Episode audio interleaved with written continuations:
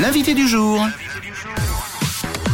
Alors notez bien dans l'agenda euh, en gras, en fluo, surligné, souligné, Japan Impact, le salon désormais traditionnel de l'EPFL dédié à la culture japonaise. L'événement est de retour ce week-end et nous en parlons justement ce matin avec Pile, membre du comité Poly Japan. Bonjour et merci d'être avec nous ce matin. Hello, bonjour, merci à vous. Alors, pour présenter euh, l'événement bien sûr et aussi pour discuter un peu de la mode japonaise, ce qu'on appelle la J-Fashion.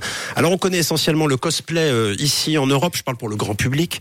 Euh, toi tu portes un style kawaii, alors est-ce que déjà tu peux nous décrire ta tenue? On fera une jolie photo après pour pouvoir découvrir tout ça. Pour celles et ceux qui ne vous voient pas, et puis de nous expliquer aussi ce qu'est le style kawaii, est-ce que ça représente au Japon notamment la différence avec ce qu'on connaît le plus, c'est-à-dire le cosplay alors euh, aujourd'hui, je porte une robe évasée euh, en forme de cupcake avec un jupon qui donne beaucoup de volume et c'est inspiré de la mode européenne mais à la japonaise. C'est ça, c'est euh, revisité à la touche japonaise. T'as une petite fourrure aussi au col.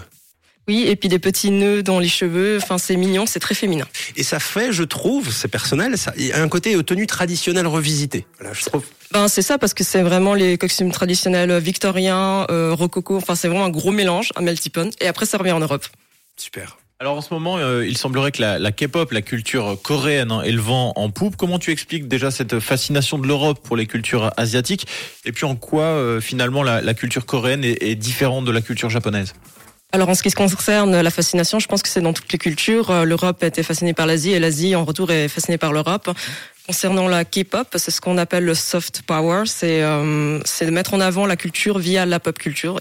Et en Corée, ils sont vraiment très forts pour tout ce qui est groupe idol et puis euh, des danses chronométrées euh, tip top. Ça veut dire qu'il y a un petit côté euh, politique. L'idée, c'est de faire connaître un, un, pays et de lui donner une bonne image à travers sa culture, son folklore. C'est ça, c'est ce que le Japon fait avec les mangas et les animés, c'est ce que l'Amérique faisait avec euh, son cinéma Hollywood. Mais le Japon depuis euh, les années 70, là, euh, c'est des phénomènes beaucoup plus nouveaux, la Corée, etc.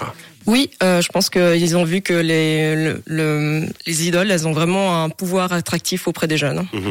Bon, on a un programme très riche ce week-end à, à l'EPFL. On ne pourra pas faire le tour de tous les événements, mais est-ce que tu peux quand même nous présenter les, les grands temps du week-end, les immanquables dans les grandes lignes? Alors bien sûr, il y a le il y a le cosplay, le concours cosplay, euh, il y a le concours kawaii mhm. où euh, les participantes sont habillées euh, de façon super mignonne à la japonaise, elles font un petit show. Et grande nouveauté, on parlait de K-pop tout à l'heure, donc là il y aura un concours idol où on va faire des covers de danse, on va faire des danses. juste pour revenir sur ta tenue, est-ce que c'est toi qui l'as confectionnée? Comment ça se passe? Vous les procurez comment ces tenues euh, bah moi je les achète parce que je ne sais pas coudre, mais à la base oui c'est des grandes marques japonaises. Mhm.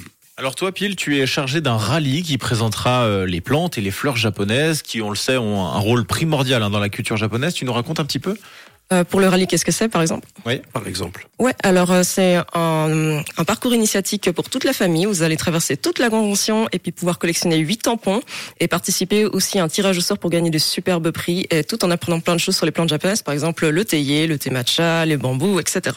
Ouais, et, et c'est quoi C'est une tradition euh, qui, qui, est, qui, est, restée depuis la nuit des temps, euh, ce, ce, rapport à la plante qu'on retrouve d'ailleurs dans le cinéma parfois, qu'on retrouve dans, dans, dans, ouais. dans les animations, etc. C'est vraiment un rôle central ben, comme dans toutes les cultures, les plantes, c'est vraiment la base de beaucoup de cultures et on donne des symboliques plus ou moins différentes. Vous allez voir, il y a des fleurs euh, que ici on va voir, c'est genre les cimetières et puis là-bas au contraire c'est la Renaissance. Donc c'est intéressant de voir les différences. Hein. Ouais, le, le, choc culturel, effectivement, c'est toujours très fascinant. En tout cas, c'est tout ce week-end à l'EPFL, hein, euh, que vous soyez fasciné par la culture japonaise ou tout simplement curieux.